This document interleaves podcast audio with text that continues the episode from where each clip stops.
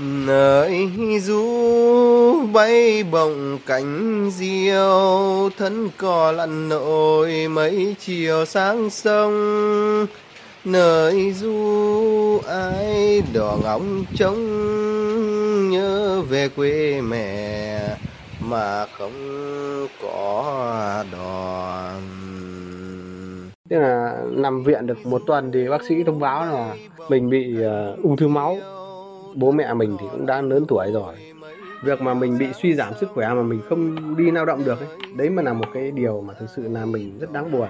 Mình ở nhà thì trông hai thằng cu, bố mình bắt đầu lúc đấy bắt đầu lại đi xây, kiếm thêm tiền, nhưng mà bố đi làm thì cũng bây giờ sức yếu rồi, không được, không, không không mà. Ngày mới tốt lành, thức dậy cùng yêu thương. Thưa quý vị và các bạn, hôm nay là Trung Thu, một trong những dịp lễ được mong chờ nhất của các gia đình người Việt. Tết Trung Thu không chỉ là lễ hội rước đèn trông trăng của các em thiếu nhi mà còn là Tết đoàn viên của các gia đình. Chính vì vậy, trong số podcast ngày hôm nay, Ngày mới tốt lành muốn gửi tới quý vị và các bạn một bức thư đặc biệt của một người con trai bị ung thư máu gửi tới cho cha mình trong chuyên mục Những bức thư chưa bao giờ được gửi. Mời quý vị và các bạn cùng lắng nghe.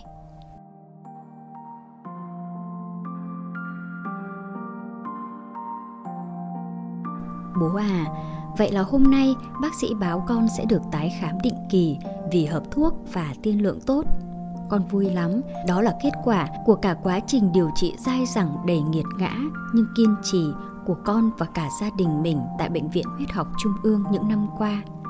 Từ ngày con bị bệnh, bố dù không nói nhưng con thấy trong ánh mắt của bố lúc nào cũng tràn ngập những lo âu. Tóc bố càng nhiều sợi bạc hơn. Con nhớ hồi nhỏ, bố hay cõng con đi chơi quanh làng. Lúc đó trên lưng bố, con bới mãi không ra một sợi tóc bạc nào để khoe với mẹ. Vậy mà bây giờ, thời gian trôi nhanh quá bố ạ. Đêm qua, con nằm mơ thấy bố cõng con đi học qua cánh đồng làng. Lúa đang thì con gái xanh mướt và trời thì mưa tầm tã. Con nhớ lắm cả những hôm mưa to nên đi học nép trên lưng bố. Hai bố con chung nhau một cái áo mưa, bỏ trên lưng bố chùm áo mưa kín đầu đi qua cánh đồng. Con chỉ nghe thấy tiếng mưa rơi lộp bộp trên áo và tiếng sét đì đùng. Thì thoảng con ngọ nguậy hiếu kỳ vạch áo mưa xem đã đến trường chưa, rồi lại đậy lại vì mưa hắt nặng hạt quá.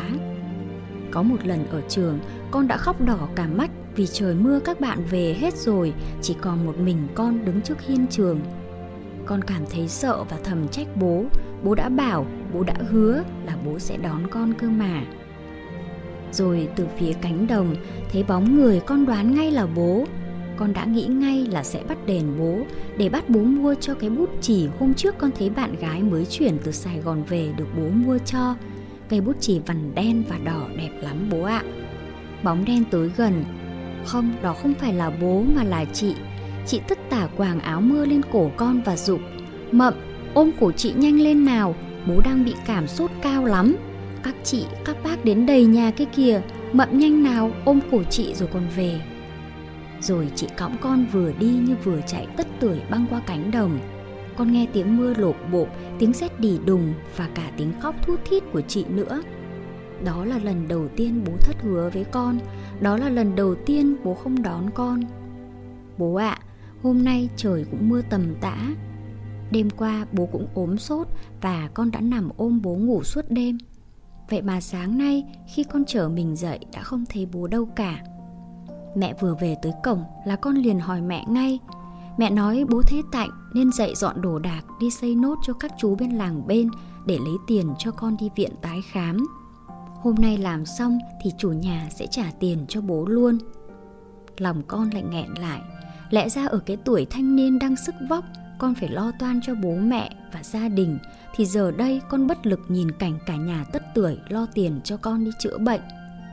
Con nhớ ngày con mới ra trường, con đã hứa tháng lương đầu tiên sẽ mua cho bố cái tai nghe trợ thính. Vậy mà tới giờ con chẳng thể mua cho bố được, con buồn lắm. Bố ơi, trưa nay con mang lưới ra thả, bắt được con cá mè to lắm. Con sẽ nấu món cá mè om dưa chua ngày trước mẹ dạy con nấu nhé. Con nghe mẹ nói bố rất thích ăn món cá nấu dưa. Thức ăn với nhà mình giờ có lẽ thành xa xỉ bố ạ. À. con buồn lắm. Nhưng hôm nay, sau khi nghe tin bác sĩ nói, con rất vui. Con tin là con sẽ khỏe lại, con sẽ làm để kiếm tiền trả nợ và mua ngay cho bố một cái tai nghe trợ thính để bố có thể nghe thấy tiếng gọi của con, của mọi người bố yêu bố nhé. Rồi con sẽ đưa bố lên Hà Nội chơi một chuyến. Cả đời bố chỉ quanh quẩn quanh làng, còn chưa biết đến Hồ Gươm là gì. Rồi cả nhà mình lại sum vầy hạnh phúc như ngày xưa bố ạ. Mình sẽ cùng nhau già đi bố nhé. Bố đợi con khỏe lại và bố đừng ốm nữa bố nhé.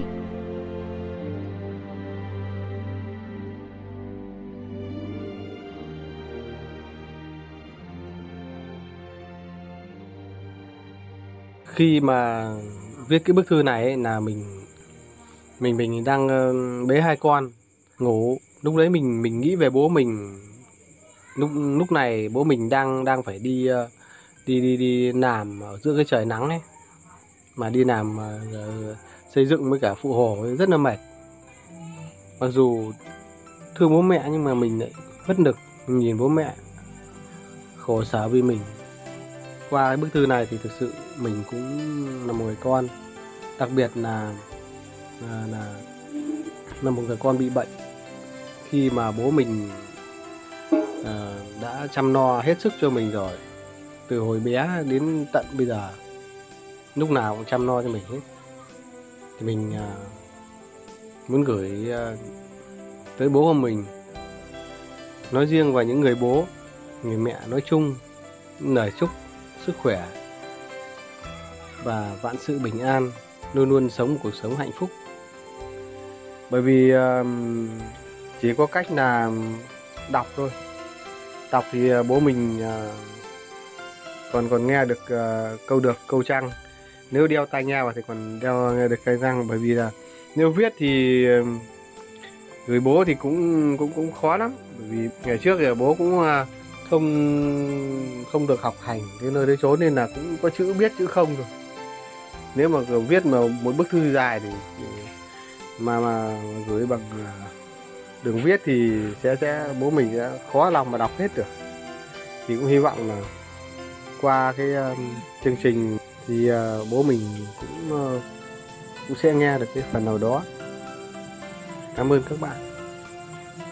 Chúc các bạn một trung thu thật uh, sự vui vẻ, quây quần bên uh, gia đình yêu quý của mình. Thưa quý vị và các bạn, quý vị và các bạn cũng đã vừa được nghe nội dung bức thư cũng như những chia sẻ của chính tác giả bức thư gửi tặng cho cha mình.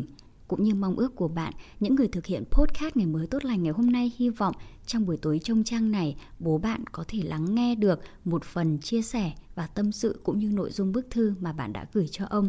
Để thay cho lời kết số podcast Ngày Mới Tốt Lành ngày hôm nay, xin mời quý vị và các bạn hãy cùng lắng nghe một vài dòng tâm sự mà bạn đã viết về cha mình.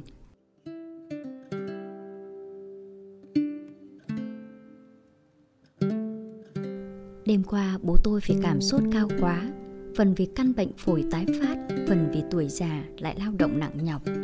Mưa gió, mẹ tôi đi hái lá đậu rách, còn tôi rang cám để đánh cảm cho bố. Đánh cảm xong, uống thuốc được ba mươi phút thì bố tôi đã ổn. Tôi ra ký hiệu để hỏi bố rằng bố đã ổn chưa. Bố gật đầu rồi lim dim ngủ. Tôi ra nằm cùng bố. Nhìn đồng hồ đã ba giờ sáng, đâu đó tiếng gà gáy và mưa đã tạnh. Hai thằng cô con tôi đã lăn ra ngủ từ lúc nào. Mẹ tôi và vợ tôi lại đeo đèn pin lên trán ra ruộng hái rau. Bố tôi bị điếc từ nhỏ nên không nghe được. Trong nhà tôi mỗi lần muốn nói với bố điều gì, chúng tôi hay ra ký hiệu và biểu cảm. Dần thành quen, tôi thiếp đi trong giấc ngủ. Tôi mơ thấy cánh đồng lúa xanh mướt. Tôi mơ thấy các chị tôi trở về nhà quây quần đông vui bên gia đình.